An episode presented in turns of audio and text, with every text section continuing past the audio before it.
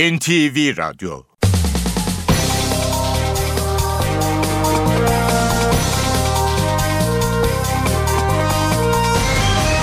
İşe Giderken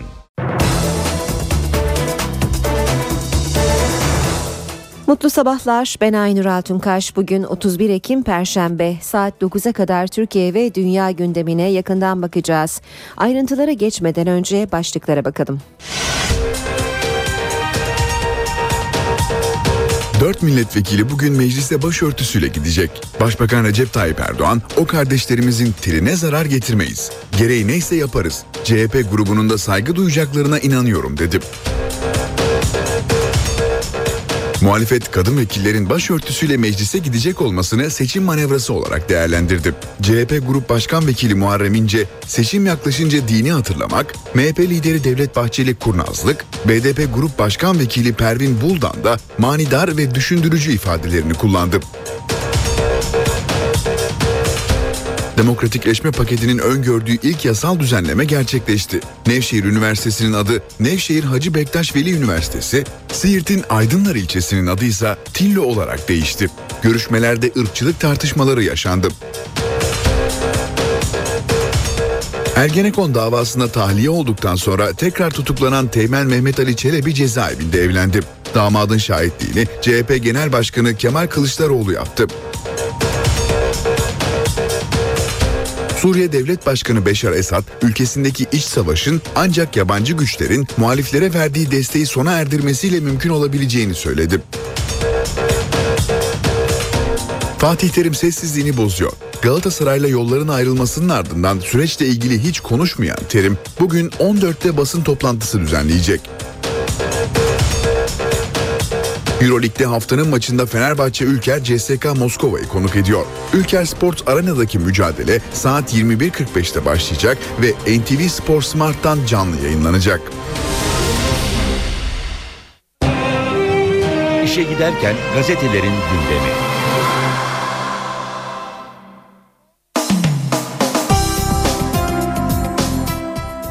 Şimdi gündemdeki gelişmelerin gazetelere nasıl yansıdığına bakacağız. Hürriyet gazetesiyle başlayalım. Hürriyet'te manşet Harvard değil kapalı çarşı. Amerikan otomotiv devi Ford'un global satış almadan e, global satın almadan sorumlu başkan yardımcısı Hao Tai Tang satın alma ekibine kapalı çarşıda 6 dilde satış yapabilen 10 yaşındaki çocukları örnek gösterdi. Tang ekibine önce hiç İstanbul'a gidip kapalı çarşıda alışveriş yaptınız mı diye sordu. Ardından şunları anlattı. Bu çocuklar bu işi 700 yıldır yapıyorlar. Bu yüzden biz en doğru işi yapıp en ucuz fiyata ürün aldığımızı düşünmeyelim. Gidip bu işi daha ucuz ve daha farklı nasıl yapıyorlar öğrenelim. Hürriyette sürmanşet nazar değdi. Marmaray'ın ilk gün seferlerinde aksaklıklar yaşandı. Birkaç dakikalık elektrik kesintisinde trenden inen yolcular istasyona yürüyerek ulaştı. Seferler gün içinde bir kez yoğunluktan bir kez de kapı arızasından tek yönlü aksadı.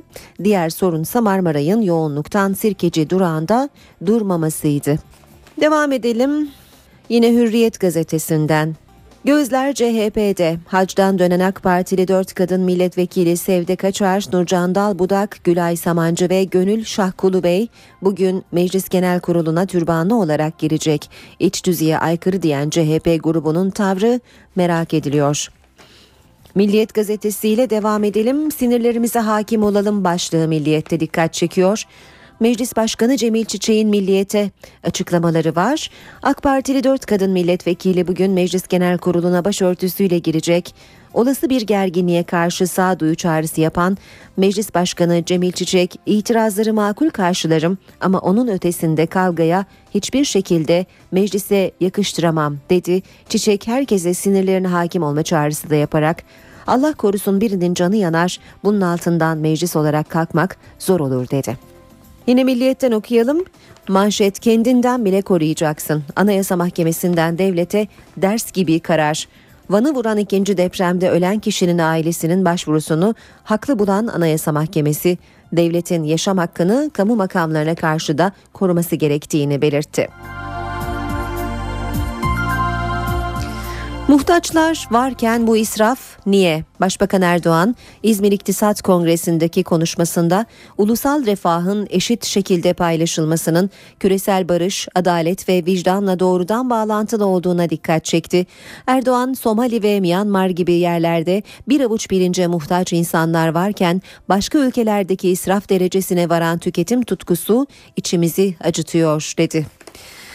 Dikiz çıkışına ağır yanıtlar. Başbakan Erdoğan, CHP lideri Kılıçdaroğlu'nun Dolmabahçe'de Kadıköy'den gelen kadınları dikizliyor sözlerine böyle bir ahlak dışı yaklaşım olabilir mi yanıtını verdi. Başbakan yardımcısı Arınç, ağzına biber sürülse caizdir derken AK Parti sözcüsü Çelik'ten sokak serserileri bile söylemez yorumu geldi. Avrupa Birliği Bakanı Bağış'ta bir dikiz kaseti maharetiyle göreve gelen genel müdürden farklı yorum beklemek yanlış yanlış olur dedi.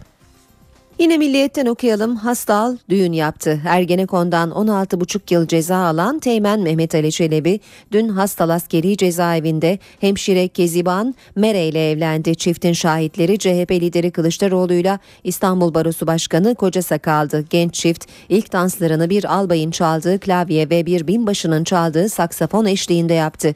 Düğüne Genelkurmay Çelenk gönderirken baba Muharrem Çelebi her okulu birinci bitiren oğlumu burada evlendirdim diye sitem etti.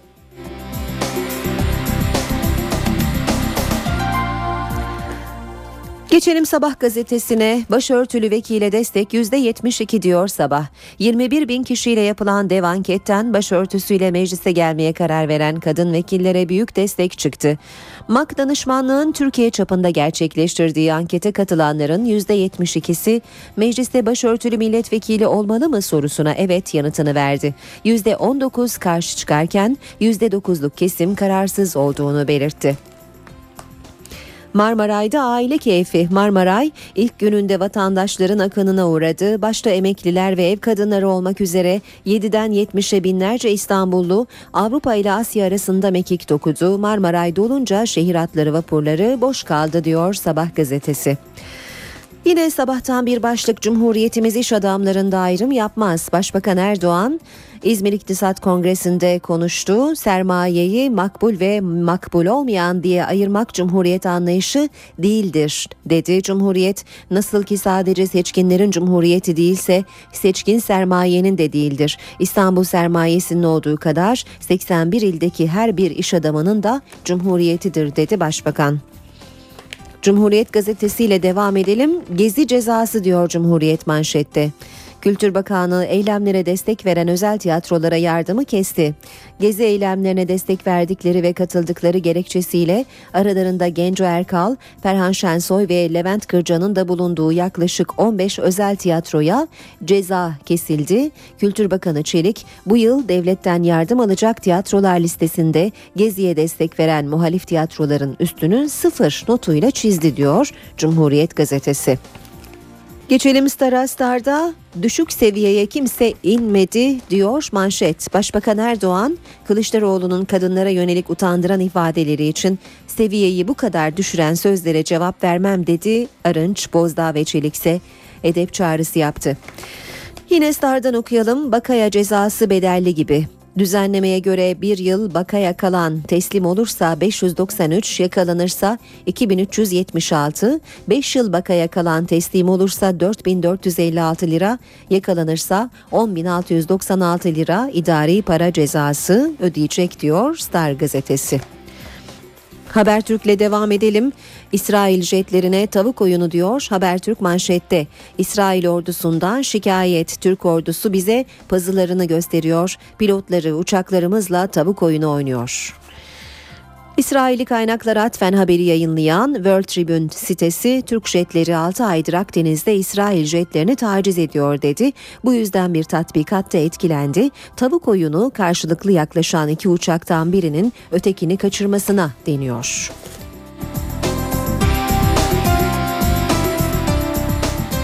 Habertürk'ten yine okuyoruz. Mecliste başörtüsü 28 Şubat'ı bitirir. Meclisin bugünkü oturumuna 4 kadın milletvekilinin başörtüleriyle katılması bekleniyor.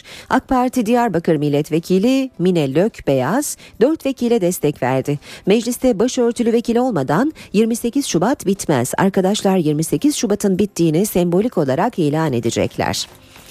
Habertürk'ün sürmanşeti ise minaresi kaydı. Şerefenin üstündeki kısım yıkılıp yeniden yapılacak 4 asırlık Sultanahmet'in bir minaresinin 3 ila 5 santimetre kaydığı ortaya çıktı. Zaman gazetesine bakalım. Ceylan Pınar diken üstünde diyor zaman manşette. İki günde üç roket düştü. Okullar yine tatil edildi. Suriye'deki Resulayn ilçesinde PYD ile El Nusra arasında yaşanan çatışmalar Ceylan Pınar'ı vurmaya devam ediyor. Bugüne kadar beş kişinin hayatını kaybettiği ilçede havan ve top mermilerinin düşmesi sebebiyle okullar dün yine tatil edildi. Korkudan kimse dışarı çıkamazken esnaf iş yapamıyor. Belediye Başkanı İsmail Aslan can güvenliklerinin sağlanmasını istiyor ediyor. Yeni Şafak gazetesiyle devam ediyoruz. Krizden kaçıp nikaha gitti diyor Yeni Şafak manşette. CHP basına kapalı grup toplantısında başörtüsüyle meclise girecek milletvekillerine nasıl tepki verileceğini tartıştı. Kılıçdaroğlu krizi çözmek yerine hastalda nikah şahitliği yapmayı tercih edince kürsüyü işgal edelim diyen ulusalcı vekiller toplantıya damga vurdu demiş Yeni Şafak gazetesi. Vatandaş imdat kolunu çekiyor, tweetler başlıyor. Başbakan Erdoğan Marmaray'da ilk gün yaşanan rötarlarla ilgili birileri imdat frenini çekiyor. Medya hazırlıklı geliyor, çekiyor, tweetler başlıyor. Böyle bir mantık olabilir mi dedi. Marmaray'da bir günde 300 bin yolcu taşındığını da yazıyor Yeni Şafak. Ve radikale bakacağız. Bu halde cezaevinde diyor manşeti radikalin. Hasan Kaçar 29 yaşında Müebbede mahkum ağır hasta hareket edemiyor, yürüyemiyor. Kendine bakamaz haldeki 330 mahkumdan biri. Rapor ve adli tıp süreci öyle yavaş ki kimse tedavi için çıkamıyor. Hapishanelerde haftada 5 kişi yaşamını yitiriyor. Radikal'in haberine göre. Saat 7.18 NTV Radyo'da işe giderken de gündeme yakından bakmaya başlayalım. Gözler bugün mecliste. Dört kadın milletvekili bugün meclise başörtüsüyle gidecek. Başbakan Tayyip Erdoğan vekillerin kararına saygılı olunması gerektiğini söyledi. Başbakan CHP Genel Başkanı Kılıçdaroğlu'nun kendisine yönelik sert sözlerine de yanıt verdi. Oradan geçen bayanları dikizliyor diyor. Böyle bir ahlak dışı yaklaşım olabilir mi? Böyle bir ifade olabilir mi? Ben ne söylüyorum? O ne söylüyor? Başbakan Recep Tayyip Erdoğan, CHP lideri Kemal Kılıçdaroğlu'nun suçlamasına AK Parti İzmir Teşkilatı'nın yemeğinde yanıt verdi. Erdoğan, Kılıçdaroğlu'nu eleştirirken 3 çocuk isteği ve geçmişteki doğum kontrolü çalışmalarına da değindi. Çok tehlikeli bir şey. 3 çocuk istiyor diyor. Kadın vücudu üzerinden diyor, kalkıp siyaset yapıyor diyor. Ya bir defa ifadene dikkat et. Ben temennimi söylüyorum. Bu ülkede yıllarca doğum kontrolü yapıldı. Genç nüfusumuzu yaşlandırmak için ellerinden geleni yaptılar. Başörtülü vekil konusu da başbakanın gündemindeydi. Milletvekillerinin kararına saygılı olunması mesajını verdi. Bunlar 657'ye tabi memur da değil. Bunlar millet tarafından seçilmiş milletin parlamentodaki temsilcisidir. Onların böyle bir tasarrufuna müdahale etmek bir defa parlamentoya da saygısızlıktır, inançlara da saygısızlıktır. Bu kardeşlerimizin orada teline zarar asla getirmeyiz. Gereği neyse bunu yaparız. Kaldı ki ben CHP grubunun da bu ifadelerle aynı şekilde davranmayacağına inanıyorum. Muhalefet kadın vekillerin başörtüsüyle meclise gidecek olmasını seçim manevrası olarak değerlendirdi. CHP Grup Başkan Vekili Muharrem İnce, hükümeti başörtüsü üzerinden siyaset yapmakla suçladı. Meclise bir kadın arkadaşımızın türbanla gelip gelmemesi çok önemli değil. Başörtüsü fark etmez çok önemli değil.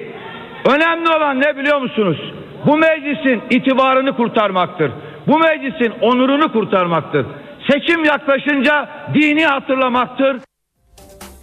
Mecliste başörtülü milletvekiline desteğini sürdüren MHP ve BDP de bu konuda ana muhalefetle aynı görüşte. Yazılı bir açıklama yapan MHP lideri Devlet Bahçeli, meclise başörtüsüyle gelmek isteyen kadın milletvekillerine peşin ve ön yargıyla tavır alınması tam bir ahmaklık ve gerilim yanlısı politikacı acizliğidir.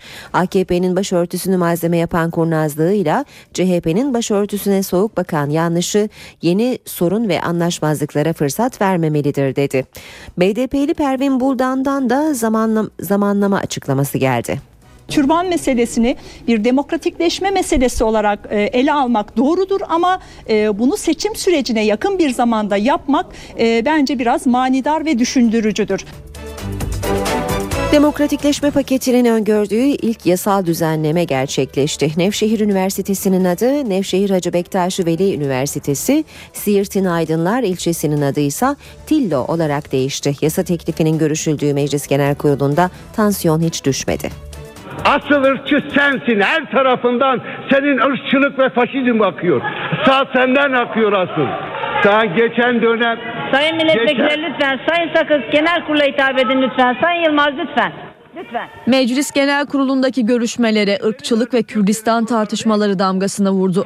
Genel kurula Türk bayraklı tişörtle giden CHP'li Dilek Akagün Yılmaz'la BDP'li Sırrı Sakık arasında andımız polemiği yaşandı. CHP'nin andımızı kaldıran düzenlemeyi Danıştay'a götürmesini ırkçılık olarak nitelendiren Sakık'a yanıtsa CHP Grup Başkan Vekili Muharrem İnce'den geldi. tekçi, ırkçı, ayrımcı antla ilgili gidip dava açmak faşizmdir, ırkçılıktır.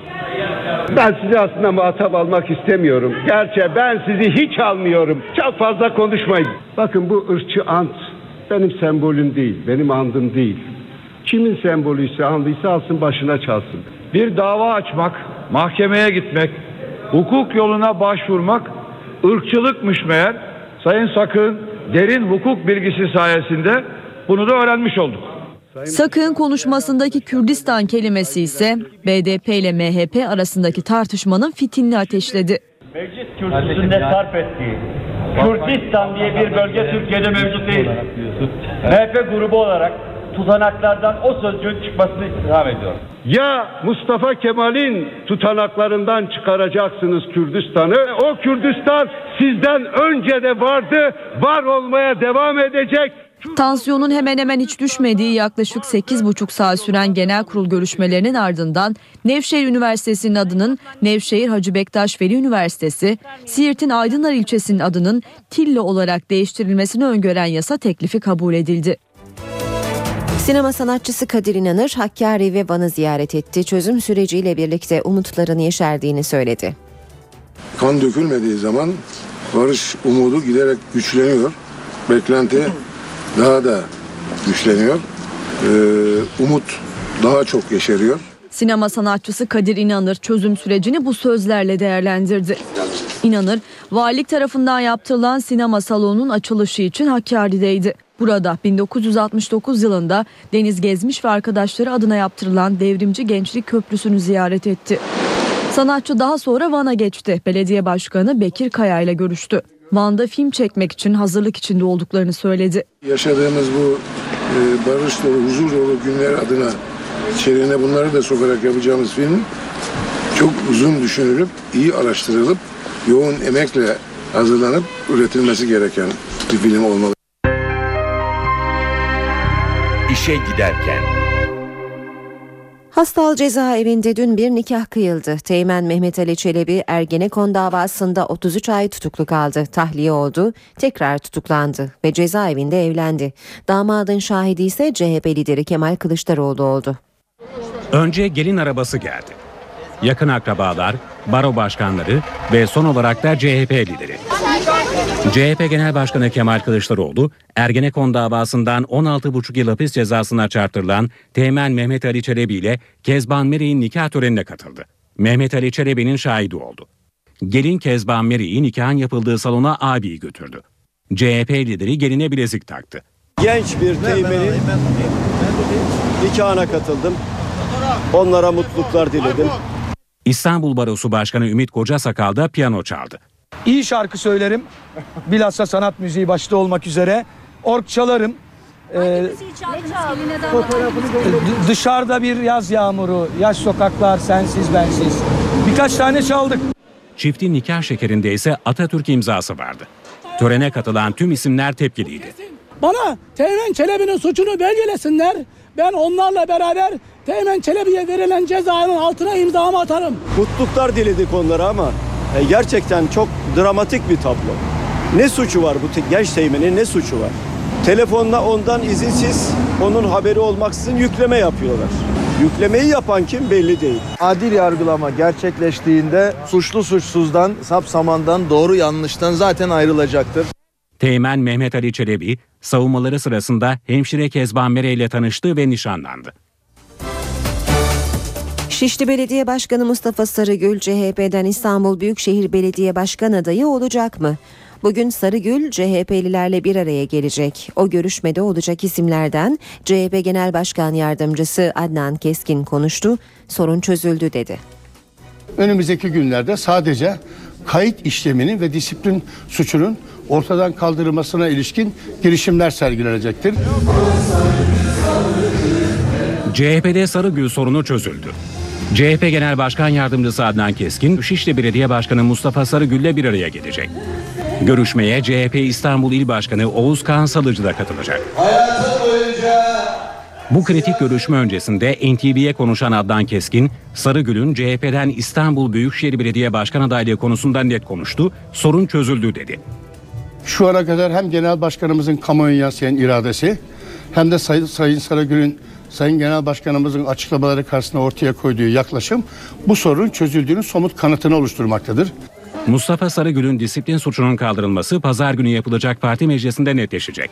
Belki o parti meclisinde bu konudaki girişimlerin sonucu getirilerek parti meclisimizin bu konuda kalması gereken kararın alınması için gerekli girişimler yapacağız. Sarıgül'ün adaylığı parti meclisinden bir gün sonra yapılacak Merkez Yönetim Kurulu toplantısının da gündeminde olacak. İki kıtayı boğazın altından birleştiren Marmara'ya ilk gününde İstanbulluların yoğun ilgisi vardı. İlk günde aksaklıklar da yaşandı. Aksaklıkların nedeni ise Başbakan Tayyip Erdoğan açıkladı. Daha ilk günden çekilmemesi gereken biliyorsunuz imdat şeyleri var. Ya onu çekiyor. Marmaray'da bir sıkıntı meydana geliyor. Hemen medya hazırlıklılar. Onlar da arkadan geliyor hemen çekimi yapıyor. Ve bu çekimle beraber hemen tweetler başlıyor. Marmaray'daki aksaklıklar Başbakan Recep Tayyip Erdoğan'ın da gündemindeydi. Başbakan acil durum düğmesine sık sık basılmasının sorunların nedenlerinden biri olduğunu söyledi. merak ettiğini. Marmaray'da günün ilk sorunu elektrik kesintisi oldu. Tren durdu, yolcular inip yürüdü. Bakan Binali Yıldırım enerji kesintisinin Marmaray'la bağlantısı olmadığını açıkladı. İkinci sorun yoğunluk nedeniyle yaşandı. Marmaray'ın beklenenin üzerinde ilgi görmesi üzerine önlem olarak Sirkeci istasyonu kapatıldı. Trenler uzun süre Sirkeci'de durmadı. Geçici bir süre trenlerimiz Sirkeci istasyonunda durmayacaklar. Sirkeci'de inmem gerekiyordu. Karşıya geçtik Sirkeci'de durmadı. Daha sonra da tren kapılarında aksama meydana geldi. Bazı vagonlarda kapıların açılmaması üzerine Üsküdar Yeni Kapı seferleri geçici olarak durduruldu. Sayın yolcularımız lütfen kapıların kapanmasına engel olmayalım. Arıza kısa sürede giderildi ve seferler yeniden başladı. Biz normalde Avrupa yakasında oturuyoruz da Asya yakasında normalde o geçiş nasıl olacak o heyecanı yaşamak için bindik yani. İlk gidiyoruz. Çocuğu muayene getirmiştim Kaz Çeşme'ye. Bir gidip gelelim dedim ben. Bir görelim. Sadece başbakan değil, devlet demir yollarından da açıklama geldi. İhtiyacı olmayan Marmara'yı kullanmasın denildi. Daha da yoğunlaşırsa işin açığı belki bazı kısıtlamalar getireceğiz. Bizim beklentimizin iki misli üzerinde şu anda. Ee, Sirkeci'de açarsak daha da çoğalacak diye biraz çekiniyoruz. Marmara ile Sirkeci Üsküdar hattında yolculuk sadece 4 dakika sürüyor. Orta Doğu Teknik Üniversitesi kampüsünden geçmesi planlanan yol çalışmaları tüm hızıyla devam ediyor. Ankara Büyükşehir Belediyesi Belediye Başkanı Melih Gökçek çalışmalarla ilgili son durumu Twitter hesabından paylaştığı fotoğraflarla duyurdu. Yol yapımı çalışmaları 350 kamyon, 100 iş makinesi ve 1500 personelle sürüyor. Gökçek çalışmalarla ilgili fotoğrafları şu yolun güzelliğine bakın. Birilerinin bütün çirkinliğine rağmen yol güzel mi güzel yorumlarıyla paylaştı. Melih Gökçek bir fotoğraf içinse bu kısımdaki değişikliğin tamamının tasarımı Orta Doğu Teknik Üniversitesi tarafından yapıldı. Daha ne isterler ki ifadelerini kullandı. Dört milletvekili bugün meclise başörtüsüyle gidecek. Başbakan Recep Tayyip Erdoğan, o kardeşlerimizin trine zarar getirmeyiz. Gereği neyse yaparız. CHP grubunun da saygı duyacaklarına inanıyorum dedi. Muhalefet kadın vekillerin başörtüsüyle meclise gidecek olmasını seçim manevrası olarak değerlendirdi. CHP Grup Başkan Vekili Muharrem İnce seçim yaklaşınca dini hatırlamak, MHP lideri Devlet Bahçeli kurnazlık, BDP Grup Başkan Vekili Pervin Buldan da manidar ve düşündürücü ifadelerini kullandı. Demokratikleşme paketinin öngördüğü ilk yasal düzenleme gerçekleşti. Nevşehir Üniversitesi'nin adı Nevşehir Hacı Bektaş Veli Üniversitesi, Siirt'in Aydınlar ilçesinin adı ise Tillo olarak değişti. Görüşmelerde ırkçılık tartışmaları yaşandı. Ergenekon davasında tahliye olduktan sonra tekrar tutuklanan Teğmen Mehmet Ali Çelebi cezaevinde evlendi. Damadın şahitliğini CHP Genel Başkanı Kemal Kılıçdaroğlu yaptı. Suriye Devlet Başkanı Beşar Esad, ülkesindeki iç savaşın ancak yabancı güçlerin muhaliflere verdiği desteği sona erdirmesiyle mümkün olabileceğini söyledi. Fatih Terim sessizliğini bozuyor. Galatasaray'la yolların ayrılmasının ardından süreçle ilgili hiç konuşmayan Terim, bugün 14'te basın toplantısı düzenleyecek.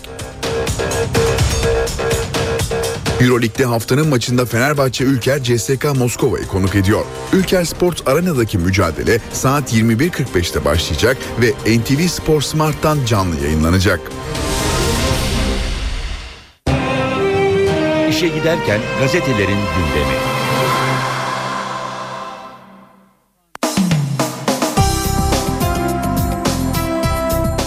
Önce gazetelerin manşetlerine bakalım ardından da spor haberleri okuyacağız. Hürriyet gazetesi manşette Harvard değil kapalı çarşı diyor. Amerikan otomotiv devi Ford'un global satın almadan sorumlu başkan yardımcısı Hao Tai-tang satın alma ekibine kapalı çarşıda 6 dilde satış yapabilen 10 yaşındaki çocukları örnek gösterdi. Milliyette manşet kendinden bile koruyacaksın. Anayasa Mahkemesi'nden devlete ders gibi karar. Van'ı vuran ikinci depremde ölen kişinin ailesinin başvurusunu haklı bulan Anayasa Mahkemesi devletin yaşam hakkını kamu makamlarına karşı da koruması gerektiğini belirtti. Sabahta manşet başörtülü vekile destek %72, 21 bin kişiyle yapılan dev anketten başörtüsüyle meclise gelmeye karar veren kadın vekillere büyük destek çıktı. Zaman gazetesinin manşeti Ceylan Pınar diken üstünde iki günde 3 roket düştü okullar yine tatil edildi. Star gazetesinde manşet düşük seviyeye kimse inmedi. Başbakan Erdoğan Kılıçdaroğlu'nun kadınlara yönelik utandıran ifadeleri için seviyeyi bu kadar düşüren sözlere cevap vermem dedi. Arınç, Bozdağ ve Çelik ise edep çağrısı yaptı. Cumhuriyette manşetse gezi cezası, Kültür Bakanlığı eylemlere destek veren özel tiyatrolara yardımı kesti. Aralarında Genco Erkal, Ferhan Şensoy ve Levent Kırca'nın da bulunduğu yaklaşık 15 özel tiyatroya ceza kesildi diyor Cumhuriyet gazetesi haberinde. Şimdi gazetelerden spor haberleri okuyalım. Habertürk'ten başlayalım. Oy oy oy. Aziz Yıldırım ve Mehmet Ali Aydınlar Fenerbahçe kongre üyelerini kendi saplarına çekmek için müthiş bir yarışa girdi. Yıldırım cephesinde neler oluyor? 2-3 Kasım'daki kongrede aidatını yatıran 13.400 kişi oy kullanacak. 10.000 kitap bastıran Başkan Aziz Yıldırım şimdi de üyelere kısa mesaj yoluyla oylarına sahip çıkmaları telkininde bulunuyor. Mesajın son bölümündeki sizler bunun bir seçim olmadığını 3 Temmuz'da hesaplaşmanın ta kendisi olduğunu biliyorsunuz ifadeleri dikkat çekiyor. Aydınlar cephesine de bakalım. Kurmaylarıyla birlikte gece gündüz çalışan Mehmet Ali Aydınlar adres ve telefon bilgilerine ulaşamadığı üyeler için yönetime başvurmuş, tüzüğe rağmen olumsuz yanıt almıştı. Mahkeme kararıyla dün bu engeli aşıp avukatı aracılığıyla kulüpten Hazirun listesine alan Aydınlar hemen üyelerle iletişime geçip projelerini anlatmaya başladı. O sevince taklitli gönderme. 10 Kasım'daki derbi öncesi Fenerbahçe'nin yabancılarından Galatasaraylı yabancılara sevinç taşlaması geldi. So ve Christian Kayseri maçında golden sonra ilginç bir zafer pozu veren Şecu, Melo ve Drogba'yı taklit etti. Ayak voleybolu maçını kazanan Meireles de benzer bir görüntü verdi diyor Habertürk. Prandelli olmazsa Mancini, Galatasaray'ın hocası Mancini için İtalya Futbol Federasyonu Başkanı Abete'den şok açıklama.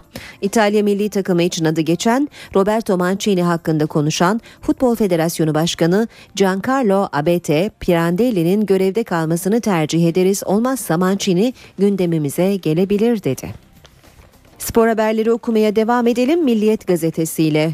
Aktaracağımız ilk haberin başlığı 4000 oy cepte Mehmet Ali Aydınlar ve ekibi olağanüstü seçimli kongreye oldukça iddialı. Fenerbahçe Kulübü'nde başkanlığı adaylığını koyan Aydınların ekibinden yetkililer şimdiden 4000 oyumuz garanti daha fazlasını da hedefliyoruz yorumunu yaptı. Telefonla dün aranan 1200 üyeden yaklaşık 700'ü destek vereceğini bildirirken amatör şubelerden de ciddi bir oy beklendiği vurgulandı. Özdemir kapıyı kapattı. Başkan Aziz Yıldırım'ın Ali Koç'la birlikte yönetim kurulunda yeniden başkan vekili olarak görmek istediği Nihat Özdemir kesin kararını verdi. Yüreğimde, oyumda Aziz Bey'den yana ancak yönetime girmeyi düşünmüyorum dedi. Fırat listeye girdi. Olağanüstü kongreye iddialı bir şekilde hazırlanan Başkan Aziz Yıldırım, Sarı Lacivertli camianın önemli isimlerinden eski yönetici Önder Fırat'ı da listesine aldı. Fırat seçim çalışmalarında Yıldırım'a tam destek veriyor. Yerimizde sayıyoruz. Bilic futbolcularına uyardı. Saha içi ve dışı faktörlerin başarıya engel olduğunu söyledi. Beşiktaş Teknik Direktörü takımla yaptığı toplantıda Kardemir Karabük spor maçı için dikkatleri çekti. Hırvat Hoca cezaların ve grip virüsünün olumsuzluklar için bir etken olabileceğini ancak mazeretlerin arkasına sığınmamak gerektiğini dile getirdi. Burası Putin'in Rusyası mı? Galatasaray yönetimi Mancini'nin İtalya'yı da çalıştıracağı dedikodusuna son noktayı koydu. Sarı kırmızılı teknik adamın hem Cimbom hem de İtalyan milli takımının başında bulunmasının söz konusu olmayacağını söyleyen yöneticiler bu model 1960'lı yıllarda kaldı ya da Putin'in Rusyasında diye konuştu. Bandırmadan çıkış yok.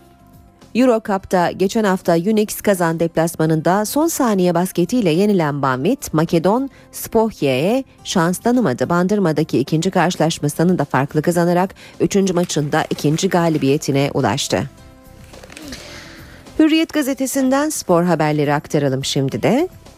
Ali Koç'la baş başa Aziz Yıldırım listesine almak istediği eski yöneticisiyle görüştü. Yıldırım benden sonra başkanlık için sadece onu desteklerim dediği Ali Koç'a ikinci başkanlık önerdi. Dün Fenerbahçe başkanına kesin bir yanıt vermeyen Koç'un teklife sıcak baktığı belirtiliyor. Ali Koç'un görüşmek için kulüp binasına gelmesi yönetime gireceği şeklinde yorumlanırken Aziz Yıldırım'ın camianın önemli başka isimleriyle de temasta olduğu öğrenildi diyor. Hürriyet haberinde. TÜSİAD gibi liste demiş. Ee, yine bir başka başlıkta Hürriyet, yönetim listelerini oluşturmaya odaklanan adaylardan Yıldırım, mevcut ekibinden birçok isimle yollarını ayıracak. Aydınların ekibi ise listeleri için TÜSİAD yönetimi benzetmesi yapıyor.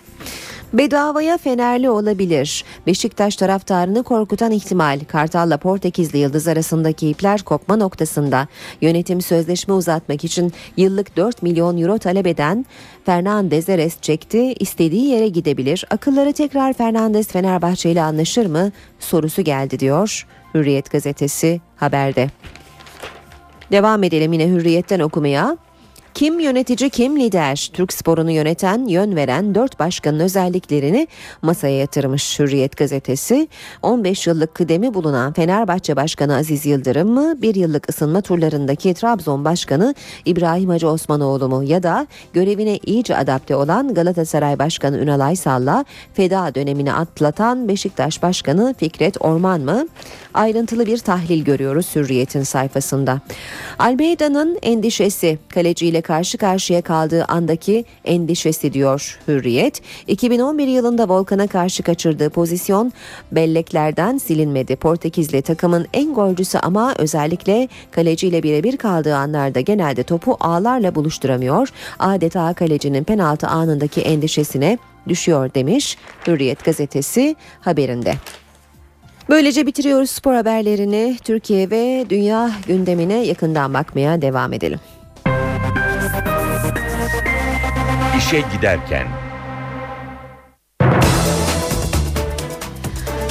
Anayasa Mahkemesi 2011 yılında meydana gelen Van depreminde 24 kişinin ölümüne neden olan Bayram Otel'de hayatını kaybeden Selman Kerimoğlu'nun ailesine 20 bin lira manevi tazminat verilmesine karar verdi. Kerimoğlu ailesi deprem sonrası tüm hukuk yollarını tükettikten sonra Anayasa Mahkemesi'ne bireysel başvuruda bulundu. Anayasa Mahkemesi bireysel başvuruyu kabul ederek anayasanın devletin yaşam hakkını koruma görevi maddesi uyarınca aileye manevi tazminat verilmesi verilmesine karar verdi. Ancak ailenin 135 bin liralık tazminat talebinin 20 bin lirası uygun bulundu. Yüksek Mahkeme Van Valisi ve AFAD yetkilileri için ailenin açtığı görevi kötüye kullanma ve ölüme sebebiyet verme şikayetlerini işleme koymayan Yargıtay Cumhuriyet Başsavcılığını da eleştirdi. Depremin ardından tepkilerin hedefinde olan Bayram Otel'de 24 kişi hayatını kaybetmişti. Askerlik süresinin kısaltılmasının ardından polis ve jandarma asker kaçaklarının peşine düştü. Kaçak ve bakayalara verilecek cezalar da artırıldı. Kaçaklar teslim olursa daha az, yakalanırlarsa daha fazla ceza ödeyecek. Askerden kaçmanın bedeli 118 liradan başlıyor, 10.696 liraya kadar çıkıyor. Askerlik süresi kısaldı. Milli Savunma Bakanlığı gözünü asker kaçaklarına çevirdi. Emniyet ve jandarma yurt genelinde asker kaçaklarını yakalamak için arama işlemlerine başladı. Asker kaçaklarına uygulanacak idari para cezaları da artırıldı. Yükümlüler kaçak kaldıkları süreye göre ceza ödeyecek. Kaçaklar teslim olurlarsa daha az, polis ya da jandarma tarafından yakalanırlarsa daha fazla ceza ödeyecekler. Bir yıla kadar kaçak ya da bakaya olan yükümlüler teslim olsalar da kolluk tarafından yakalansalar da 118 lira ceza ödeyerek işlemlerini yaptırabilecekler. 2 yıla kadar yoklama kaçağı kalan ve teslim olan yükümlülerse 593 lira ödeyecek. Yakalanarak getirilen yükümlünün cezası ise 2376 lira olacak. 5 yıl boyunca yoklama kaçağı olanlar kendiliğinden teslim olursa 3268, yakalanırsa 8320 lira ödeyecek. Bakaya kalanlar için de aynı cezalar öngörülüyor. Yükümlülerin bakaya kalmaları halinde ise cezalar artacak. 2 yıla kadar bakaya kalan ve işlemlerini kendiliğinden tamamlatan yükümlülere 890, yakalanarak getirilen yükümlülere ise 3564 lira ceza verilecek. 5 yıla kadar bakaya kalanlarsa 10.696 liraya kadar ceza ödeyecek. 28 Şubat davasının 26. duruşmasına emekli kor general Köksal Karabay ve emekli albay Hüsnü Dağ'ın savunmalarıyla devam edildi. Dönemin Genelkurmay Plan Harekat Dairesi Başkanı emekli kor general Köksal Karabay savunmasında darbe iddialarını reddetti ve refah yolu hükümeti darbeyle değil siyasetin kendi iç hesaplarıyla bozuldu dedi. Duruşmada savunma yapan dönemin Genelkurmay Halkla İlişkiler Dairesi Başkanı Hüsnü Dağ ise ortada düşürülen değil kendi rızası rızasıyla istifa eden bir hükümet vardır dedi. Evinde olmadığı sırada yapılan aramaların kanunsuz olduğunu söyleyen Dağ, evimde ele geçirildiği iddia edilen pek çok belge sahte şeklinde konuştu. Ankara Siber Suçlarla Mücadele Polisi piyasayı 35 milyon lira dolandıran çeteye yönelik operasyon düzenledi. 5 kişi tutuklandı. Ankara Emniyet Müdürlüğü'ne bağlı Siber Suçlarla Mücadele Şubesi Çinli telekomünikasyon devi Huawei'nin suç duyurusu üzerine Ankara Adıyaman hattında çalışan bir dolandırıcılık çetesini takibe aldı. Kendilerini Huawei şirketinin yetkilisi gibi gösteren çete üyelerinin sahte şirket belgeleriyle bilgisayar firmalarıyla anlaşmalar imzaladığı tespit edildi. Çete üyelerinin şirketlerden aldığı binlerce bilgisayarı internet üzerinden yarı fiyatına sattığı, bu yolla 35 milyon lira haksız kazanç sağladığı tespit edildi. Gözaltına alınan 6 kişiden 5'i tutuklandı.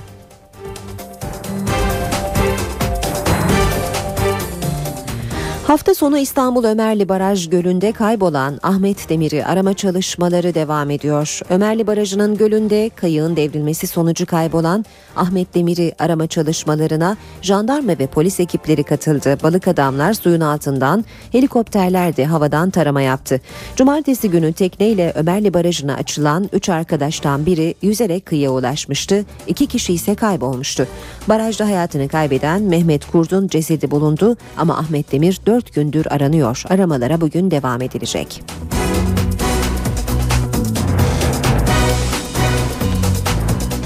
Edirne'de bir sürücü trafik polisine çarpıp kaçtı. Yakalanan şahsın ehliyetinin olmadığı ortaya çıktı. Polis ekipleri Atatürk Bulvarı'nda trafik kontrolü sırasında bir sürücüye dur ihtarında bulundu. Ancak sürücü aracıyla polis memuruna çarparak uzaklaştı. Sürücü polis ekiplerinin takibiyle kısa sürede yakalandı.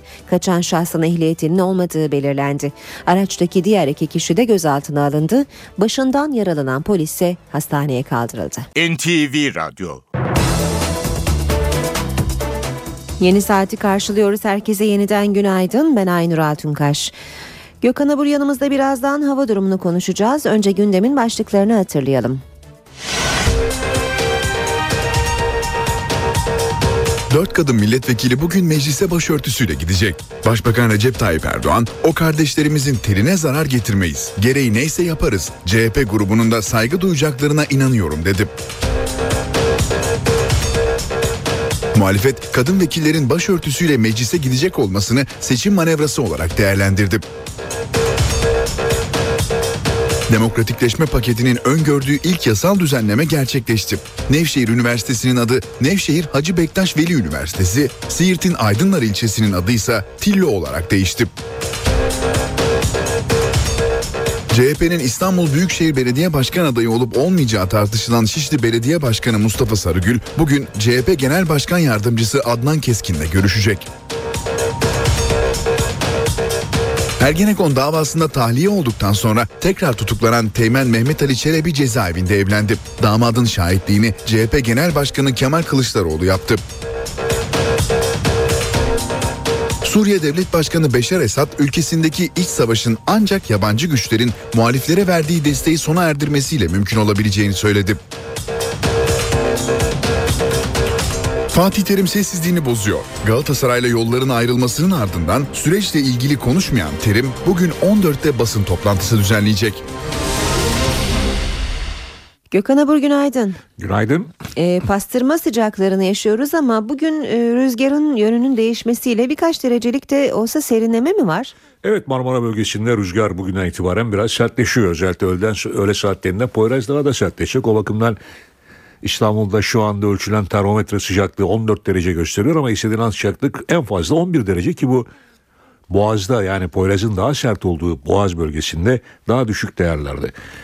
Poyraz'la birlikte Marmara bölgesinde bulutlanma arttı ama henüz Poyraz'ın ulaşamadığı Marmara'nın güney kesimlerinde Balıkesir, Bursa, Bilecik arasındaki bölgede yine şu an itibariyle sis ve pus etkisini sürdürmeye devam ediyor. İç kesimlerde Eskişehir, e, Afyonkarahisar arasında yine sis ve pus var.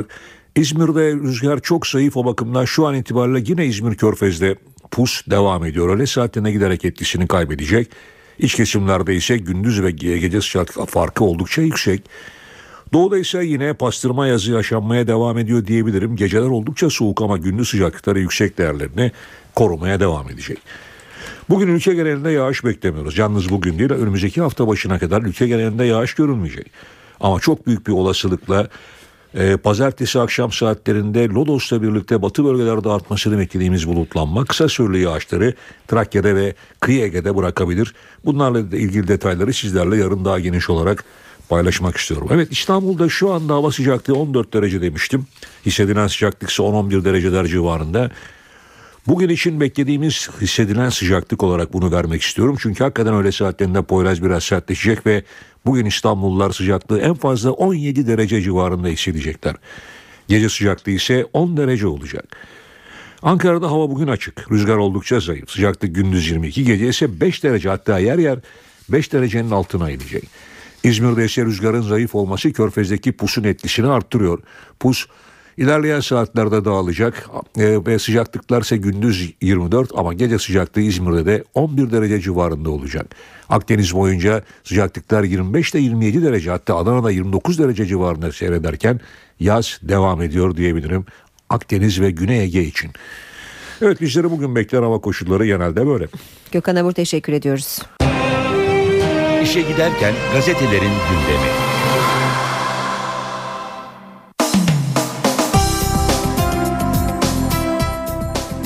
Gündemdeki gazetelerin gazetelerdeki yankılarıyla devam ediyoruz. Hürriyetle başlayalım. Harvard değil kapalı çarşı diyor Hürriyet manşetinde. Amerikan otomotiv devi Ford'un global satın almadan sorumlu başkan yardımcısı Hao Tai-tang satın alma ekibine kapalı çarşıda 6 dilde satış yapabilen 10 yaşındaki çocukları örnek gösterdi. Tank ekibine önce hiç İstanbul'a gidip kapalı çarşıda alışveriş yaptınız mı diye sordu. Ardından da şunları anlattı. Bu çocuklar bu işi 700 yıldır yapıyorlar. Bu yüzden biz en doğru işi yapıp en ucuz fiyata ürün aldığımızı düşünmeyelim.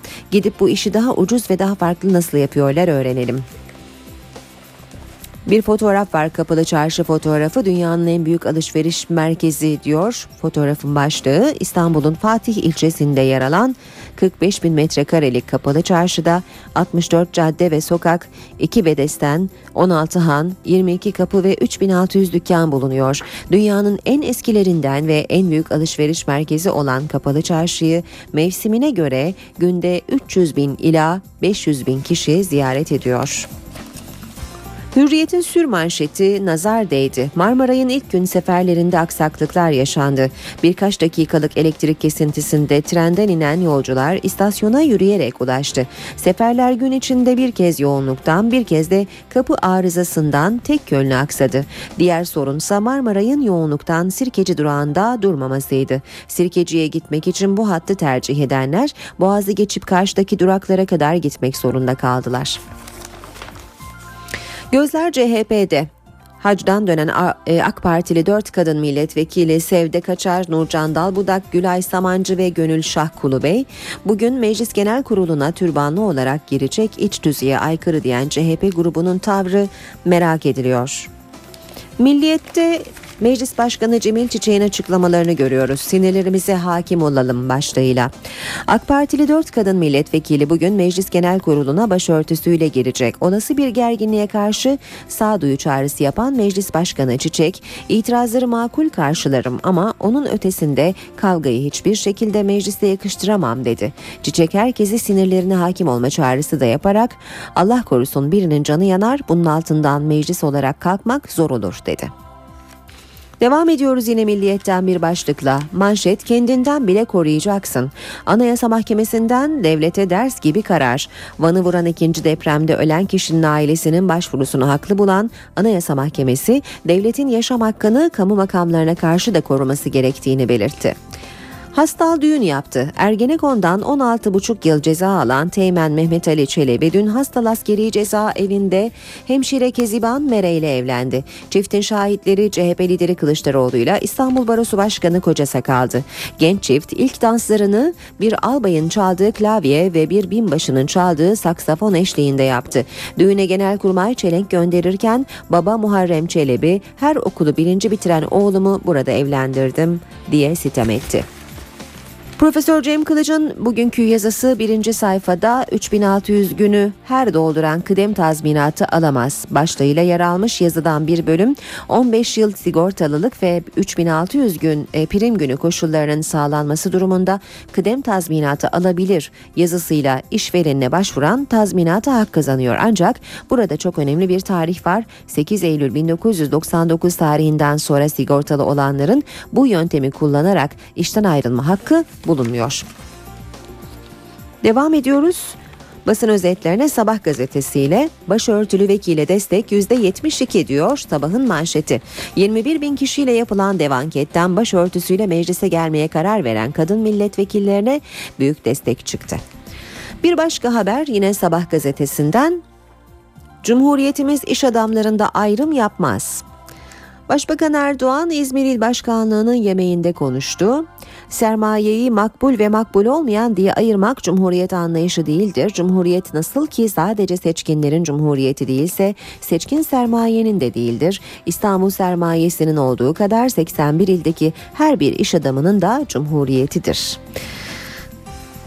Sabahtan okumaya devam edelim. Marmaray'da aile keyfi. Marmaray ilk gününde vatandaşların akınına uğradı. Başta emekliler ve ev kadınları olmak üzere 7'den 70'e binlerce İstanbullu Avrupa ile Asya arasında mekik dokudu. Marmaray dolunca şehir hatları vapurları boş kaldı.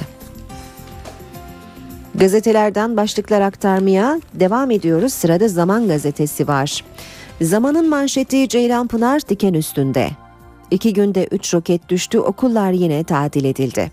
Suriye'deki Resulayn ilçesinde PYD ile El Nusra arasında yaşanan çatışmalar Ceylan Pınar'ı vurmaya devam ediyor.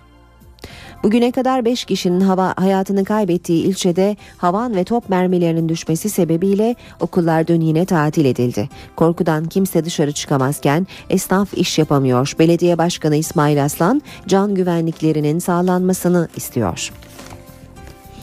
Cumhuriyetle devam ediyoruz. Gezi cezası demiş Cumhuriyet manşette. Kültür Bakanlığı eylemlere destek veren özel tiyatrolara yardımı kesti. Gezi eylemlerine destek verdikleri ve katıldıkları gerekçesiyle aralarında Genco Erkal, Ferhan Şensoy ve Levent Kırca'nın da bulunduğu yaklaşık 15 özel tiyatroya ceza kesildi. Kültür Bakanı Çelik bu yıl devletten yardım alacak tiyatrolar listesinde Gezi'ye destek veren muhalif tiyatroların üstünü sıfır notuyla çizdi diyor Cumhuriyet Gazetesi gazetesi haberinde. Yeni Şafak'la devam ediyoruz. Krizden kaçıp nikaha gitti demiş Yeni Şafak manşetinde. CHP basına kapalı grup toplantısında başörtüsüyle meclise girecek milletvekillerine nasıl tepki verileceğini tartıştı. Kılıçdaroğlu krizi çözmek yerine hastalda nikah şahitliği yapmayı tercih edince kürsüyü işgal edelim diyen ulusalcı vekiller toplantıya damga vurdu. Yeni Şafak'tan yine bir başlık vatandaş imdat kolunu çekiyor tweetler başlıyor. Başbakan Erdoğan Marmaray'da ilk gün yaşanan rötarlarla ilgili birileri imdat frenini çekiyor, medya hazırlıklı geliyor çekiyor, tweetler başlıyor. Böyle bir mantık olabilir mi dedi. Star gazetesiyle devam ediyoruz.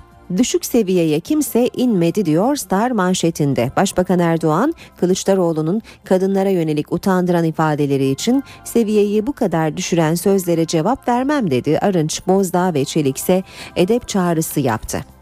Yine bir başlık Star'dan bakaya cezası bedelli gibi düzenlemeye göre bir yıl bakaya kalan teslim olursa 593, yakalanırsa 2376, 5 yıl bakaya kalan teslim olursa 4456 lira, yakalanırsa 10696 lira idari para cezası alacak, öde, ödeyecek. Habertürk'le devam ediyoruz. Habertürk'ün sürmanşeti minaresi kaydı. 4 asırlık Sultanahmet'in Mir minaresinin 3 ila 5 santimetre kaydığı ortaya çıktı. Şerefenin üstündeki kısım yıkılıp yeniden yapılacak. Mecliste başörtüsü 28 Şubat'ı bitirir. Meclisin bugünkü oturumuna 4 kadın milletvekilinin başörtüsüyle katılması bekleniyor. AK Parti Diyarbakır Milletvekili Minel Ökbeyaz 4 vekile destek verdi. Meclise başörtülü vekil olmadan 28 Şubat bitmez. Arkadaşlar 28 Şubat'ın bittiğini sembolik olarak ilan edecekler. Habertürk'ün manşeti ise İsrail jetlerine tavuk oyunu. İsrail ordusundan şikayet. Türk ordusu bize pazılarını gösteriyor. Pilotları uçaklarımızla tavuk oyunu oynuyor. İsraili kaynaklara atfen haberi yayınlayan World Tribune sitesi Türk jetleri 6 aydır Akdeniz'de İsrail jetlerini taciz ediyor dedi. Bu yüzden bir tatbikatta etkilendi. Tavuk oyunu karşılıklı yaklaşan iki uçaktan birinin ötekini kaçırmasına deniyor. Devam edelim Radikal'le bu halde cezaevinde diyor Radikal manşette. Hasan Kaçar 29 yaşında müebbede mahkum, ağır hasta, hareket edemiyor, yürüyemiyor. Kendine bakamaz haldeki 330 mahkumdan biri. Rapor ve adli tıp süreci öyle yavaş ki kimse tedavi için çıkamıyor. Hapishanelerde haftada 5 kişi yaşamını yitiriyor. NTV Radyo Başkente uzanacağız demiştik. Şimdi karşımızda Özden Erkuş var Ankara'dan. Özden günaydın. Günaydın Ankara'dan. Bugün gözler mecliste olacak. 4 AKP'li kadın milletvekilinin bugün meclise başörtüsüyle girmesi bekleniyor. Tabii e, dikkatler mecliste özellikle de CHP grubunda olacak. Bugün neler olacak bize aktarır mısın Özden? E, bütün dikkatler Türkiye Büyük Millet Meclisi'nde olacak elbette ama özellikle de 4 kadın milletvekilinde olacak. Gazetecilerin ilgisi de onların üzerinde olacak. AK Parti Mardin Milletvekili Gönül Bekin Şahkulu Bey, Denizli Milletvekili Nurcan Dalbudak, Konya Milletvekili Gülay Samancı ve Kahramanmaraş Milletvekili Sevde Bayazıt Kaçar. İşte bu 4 milletvekili bugün Türkiye Büyük Millet Meclisi'ne başörtüsüyle gelecekler ve haliyle bir süredir siyasette devam eden mecliste başörtüsü tartışması bugün ete kemiğe bürünmüş olacak. MHP ve BDP olumlu bakıyor aslında bakılırsa bu adıma ama zamanlama konusunda eleştiriler var. CHP'dense karşı çıkan isimler var. CHP'nin nasıl bir tepki vereceğine ilişkin bir iç tartışma yürüttüğünü de söyleyelim bu gelişme öncesinde. Önce Kemal Kılıçdaroğlu kadın milletvekilleriyle bir araya gelmişti. Ardından da CHP milletvekilleri Grup Başkan Vekili Muharrem İnce Başkanlığında basına kapalı olarak toplandı. Toplantıdan net bir karar çıkmadı. 20'ye yakın milletvekili kişisel görüşünü pay, paylaştı. Birgül Ayman Güler buna da karşı çıkmayacaksak dükkanı kapatıp gidelim ifadesini kullandı. Ee, örneğin Hüseyin Aygün CHP layıklığı vazgeçilmez bir değer mi yoksa kendini oy kaybettiren bir kavram olarak mı görüyor sorusunu yöneltti bu grup toplantısında. İktidar Partisi'nin girişiminin seçim yatırımı olduğu konusunda ise görüş birliğine varıldı. CHP yönetiminin aşırı tepkiler verilmemesi, parlamentoya saygılı olunması, meclis disiplinine uyulması yönündeki telkinleri hatırlatıldı. Artık bugün gözler Türkiye Büyük Millet Meclisi'nde olacak. Elbette e, CHP'nin bu tavrına iktidardan da e, yanıt gecikmedi, eleştiriler gecikmedi. Örneğin Başbakan Erdoğan biz parti olarak o kardeşlerimizin teline zarar getirmeyiz, gereği neyse yaparız ifadesini kullandı. Bülent Arınç ise herhangi bir kanunda yasaklama var mı? Yok o zaman sizin bağırmanız, çağırmanız ideolojik boş laftır ifadesini kullandı. Hüseyin Çelik ise temenni edelim ki Türkiye'yi gelmezler, Türkiye'nin ağzının tadını kaçırmazlar ifadesini kullandı. İşte tüm bu açıklamaların ardından bugün Türkiye Büyük Millet Meclisi'nde olacak gözler ve o dört kadın milletvekilinin başörtüsüyle meclise gelmesinin ardından yükselecek tepki sesleri bugün dikkatle takip edilecek Meclis Genel Kurulu'nda. Peki Özden e, takip edeceğiniz öne çıkan başka bir madde var mı başkentte? E, aslında meclis odaklı bir gün olduğunu söylemek gerekir. Bugün genel kurulda tüketicinin korunması hakkındaki kanun tasarısının görüşüleceğini de belirtelim. Meclis Başkanı Cemil Çiçek'in de bir programı var. Belarus Dışişleri Bakanı Vladimir Make'yi kabul edecek Cemil Çiçek bugün başkent Ankara'da öne çıkan bir başka gündem maddesi yargı cephesinden kritik dava 28 Şubat davası devam ediyor. Davanın bugünkü duruşmasında sanıkların savunmalarının dinlenmesine devam edilecek. Son not yine Belarus Dışişleri Bakanı ile ilgili olarak Vladimir Makey Dışişleri Bakanı Ahmet Davutoğlu'yla bir araya gelecek bu görüşmeden de önemli mesajlar çıkmasını bekliyoruz. Başkent Ankara'da öne çıkan gündem başlıkları bugün bu şekilde olacak. Özden teşekkürler kolay gelsin. İşe giderken Saat 8.23 gündemdeki haberlerin ayrıntılarına bakmaya devam edelim. İlki Mustafa Kemal Atatürk tarafından 1923 yılında toplanan İktisat Kongresi'nin beşincisi İzmir'de başladı. Toplantıdaki konuşmasında demokrasi vurgusu yapan Başbakan Erdoğan, Cumhuriyet reddederek ve asimile ederek değil, emekle ve yatırımla büyür dedi. Cumhurbaşkanı Abdullah Gül de bölgesel barışın ekonomik kalkınma için önemli olduğunu söyledi. Cumhuriyet nasıl ki 76 milyonun cumhuriyeti ise Cumhuriyetin kazanımları da hiç kuşkusuz eşit derecede 76 milyonun kazanımlarıdır. Başbakan Recep Tayyip Erdoğan, Cumhuriyet mesajını bu kez İzmir'de İktisat Kongresi'nde verdi. Kutuplaşmanın gelişmenin önünde engel olabileceğinin altını çizdi. Sermayeyi renklere ayırmak, tasnif etmek, makbul ve makbul olmayan iş adamları ayrımı yapmak kesinlikle bir cumhuriyet anlayışı değildir. Cumhuriyet nasıl ki sadece seçkinlerin cumhuriyeti değilse seçkin sermaye çevrelerinin de cumhuriyeti değildir. Bu cumhuriyet İstanbul sermayesinin olduğu kadar 81 vilayetteki her bir iş adamının, esnafın, çiftçinin de cumhuriyetidir. Cumhurbaşkanı Abdullah Gül de kürsüye çıktı. siyasi istikrarla ekonomi arasındaki bağlantıya dikkat çekti. Ülkemizin etrafında cereyan eden tüm kriz, kargaşa ve iç savaşlara rağmen bölgenin durulması, kargaşanın önlenmesi ve bölgede bir barış ortamı oluşması için elinden gelen çabayı göstermesi sadece güvenliğimiz açısından değil, ekonomik geleceğimiz bakımından da hayati önem taşımaktadır. Başbakan Yardımcısı Ali Babacan da konuşmasında gelişmiş bir ekonominin yolunun hukuk devletinden geçtiğini söyledi. Gerçek anlamda bir hukuk devleti olmadığımız sürece, hukukun üstünlüğü ilkesinin ülkemizde tam anlamıyla uygulanmadığı sürece gelişmiş bir ekonomi olmamız da yine zor olacak. Kongrede ikili görüşmeler de vardı. Başbakan Dünya Bankası Başkanı Jim Yong Kim'le bir süre görüştü. Hileli gıdaya yanıltıcı reklama hapis cezası geliyor. Sağlık Bakanı Mehmet Müezzinoğlu meclise gelecek yeni torba kanunda bu yönde düzenlemelerin yer alacağını söyledi. Cezai müeyyideleri yaptırımları artınca e, hapis cezası da devreye girince muhtemelen daha ciddi bir kontrol sistematiği olmuş olacak. Vatandaşı aldatan, vatandaşı yanıltan veya içinde e, söylendiğin dışındaki e, katkı maddeleri olanlar tabii ki e, parası cezasını ödedim yapmaya devam ederim. Bu doğru değil. Bizim bu yanıltıcı reklamlar dediğimiz işte bu gıdayı al şu hastalığın tedavi olsun işte her türlü derde derman e, televizyonlarda baktığım bütün bunlarla ilgili e, düzenlemelerimiz bu kanun e, torbanın içinde var. Tüketicinin hakkı artık daha güvende olacak. Yeni tüketiciyi koruma kanunuyla tasarının meclisteki görüşmelerine başlandı. Gümrük ve Ticaret Bakanı Hayati Yazıcı tüketiciyi yakından ilgilendiren tasarının ayrıntılarını NTV'ye anlattı. Bilinçli tüketici, basiretli tacir. Gümrük ve Ticaret Bakanı Hayati Yazıcı, yeni tüketiciyi koruma kanununun yürürlüğe girmesiyle tüketicilerin daha ileri seviyede korunmasının sağlanacağını ve hak arama yollarının kolaylaştırılacağını söyledi. NTV yayınına katılan Bakan Yazıcı, tasarıda öne çıkan bazı düzenlemeler hakkında bilgi verdi. Yazıcı, bankaların tüketicilerden istedikleri her ücreti alamayacağını, yıllık üyelik aidatı tahsil edilmeyen bir kredi kartı sunmak zorunda olacağını ifade etti. Kredi kartı hizmeti sunan e, bütün bankalar ya da katılım bankaları mutlaka hiçbir ücret almayacakları.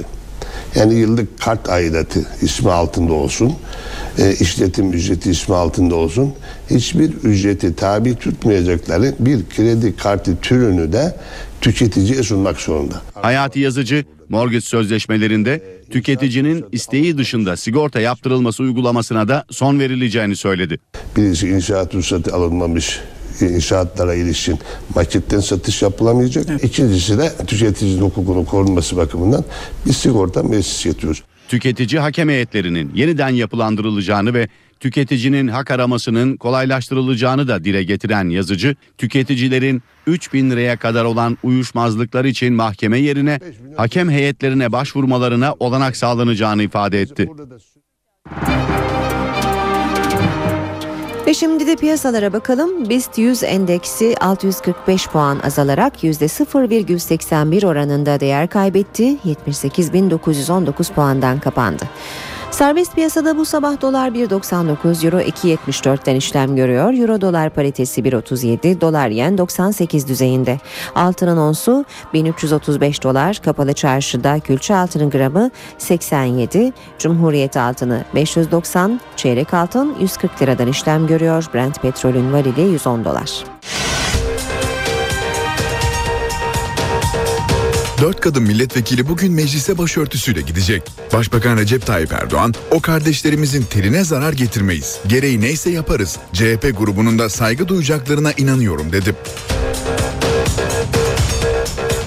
Muhalefet, kadın vekillerin başörtüsüyle meclise gidecek olmasını seçim manevrası olarak değerlendirdi. Demokratikleşme paketinin öngördüğü ilk yasal düzenleme gerçekleşti. Nevşehir Üniversitesi'nin adı Nevşehir Hacı Bektaş Veli Üniversitesi, Siirt'in Aydınlar ilçesinin adı ise Tillo olarak değişti. CHP'nin İstanbul Büyükşehir Belediye Başkan adayı olup olmayacağı tartışılan Şişli Belediye Başkanı Mustafa Sarıgül bugün CHP Genel Başkan Yardımcısı Adnan Keskin'le görüşecek. Ergenekon davasında tahliye olduktan sonra tekrar tutuklanan Teğmen Mehmet Ali Çelebi cezaevinde evlendi. Damadın şahitliğini CHP Genel Başkanı Kemal Kılıçdaroğlu yaptı. Suriye Devlet Başkanı Beşar Esad ülkesindeki iç savaşın ancak yabancı güçlerin muhaliflere verdiği desteği sona erdirmesiyle mümkün olabileceğini söyledi. Fatih Terim sessizliğini bozuyor. Galatasaray'la yolların ayrılmasının ardından süreçle ilgili konuşmayan Terim bugün 14'te basın toplantısı düzenleyecek.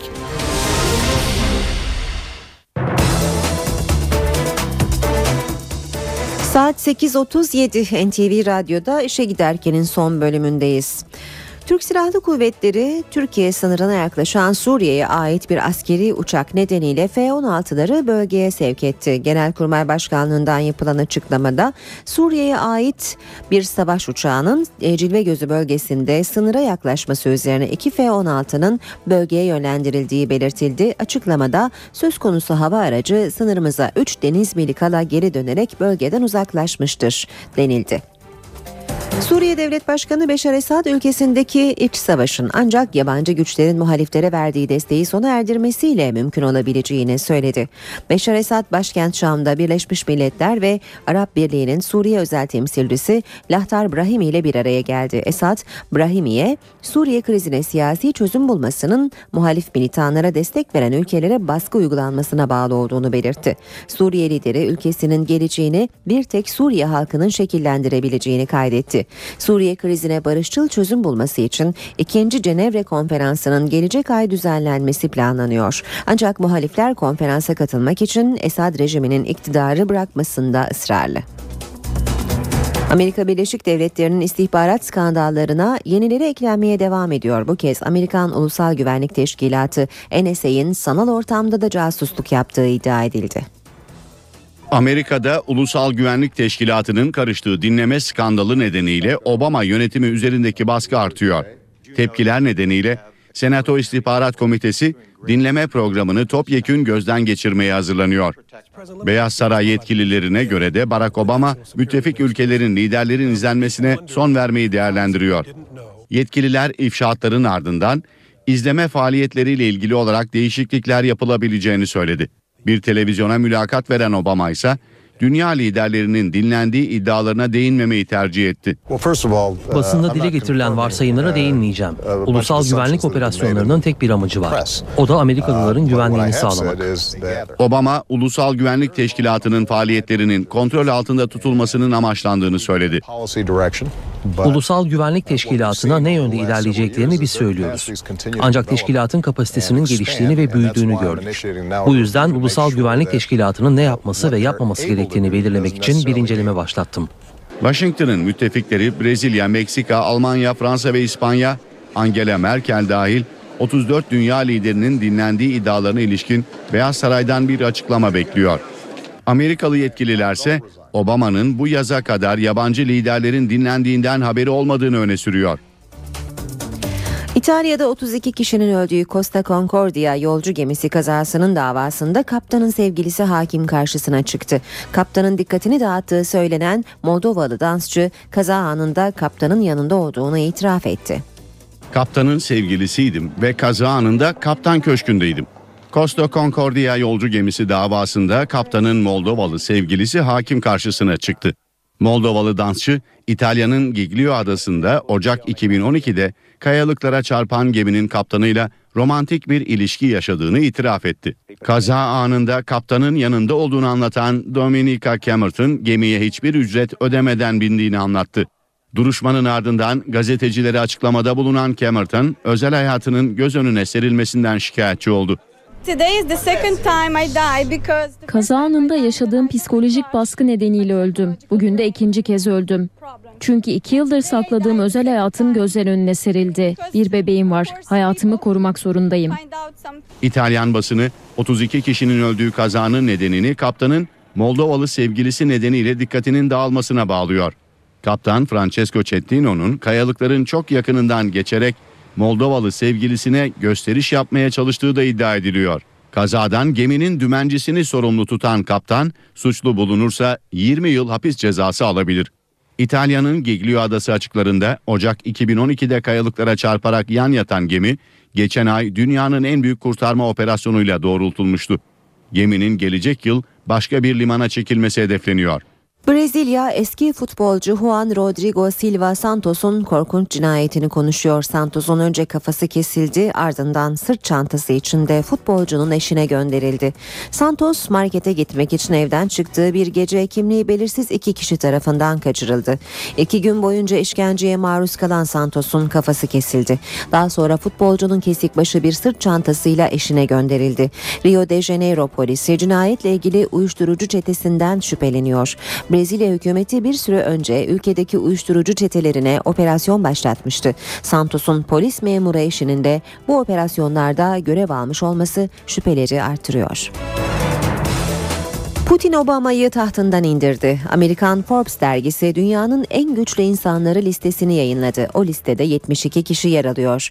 Geçen yıl listenin zirvesinde Amerika Başkanı Barack Obama vardı. Zirvenin yeni sahibi ise Rusya Devlet Başkanı Vladimir Putin oldu.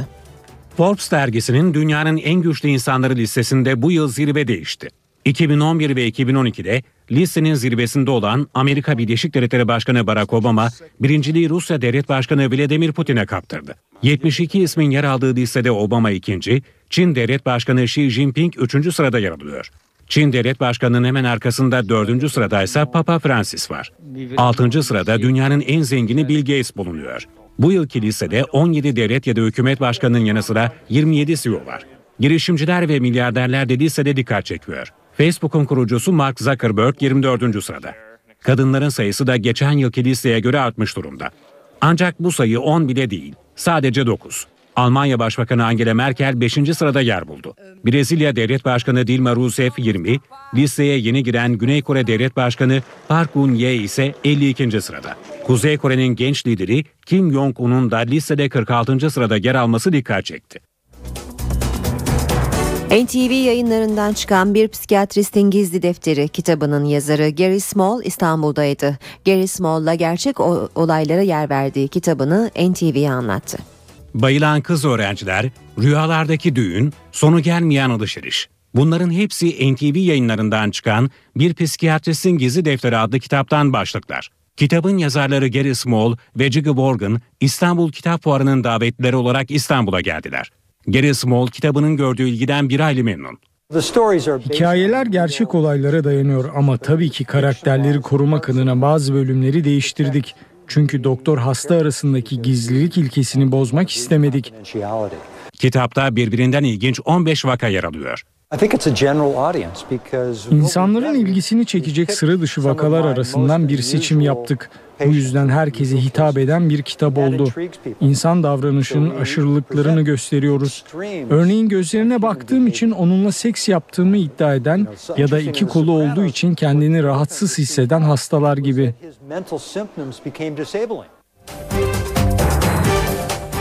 Uzmanlar hastalıklara karşı en etkili ilacın sağlıklı beslenme olduğunu söylüyor. İşte onlardan biri dünyaca ünlü beslenme gurusu Doktor Paul Clayton. Clayton sağlıklı beslenmenin ipuçlarını sıraladı. Hastalıklara karşı yeni savunma aracı doğal beslenme. Uzmanlara göre antibiyotik çağı sona yaklaştı. Pek çok bilim adamı antibiyotik çağının sonunun geldiği konusunda hemfikir antibiyotiklere karşı bir direnç gelişmiş durumda. Bu da hastalıklarla baş etmemizi engelliyor. Peki hastalıklardan korunmak ve sağlıklı yaşam için nasıl beslenilmeli? Dünyaca ünlü beslenme gurusu Doktor Paul Clayton'a göre çare yeşil sebze meyvede. Tavsiye edebileceğim yeşil yapraklı sebzeler, brokoli gibi, lahana gibi. Bağışıklık sistemini geliştirmek için doğal savunma sağlıyor. Daha fazla sebze meyve tüketmemiz gerekli yüksek sıcaklıktaki gıdalardan uzak durmamız lazım. Kanserden de doğal yollarla korunmak mümkün. Daha sakin bir hayat sürün, sağlıklı beslenin, bol bol sebze meyve tüketin, egzersiz yapın, sigara içmeyin. Omega 3 açısından zengin olan balığı tüketmeye çalışın. Bu önemli öneri ve uyarılarla bitiriyoruz programımızı. İşe giderken sona eriyor. Hoşçakalın. NTV Radyo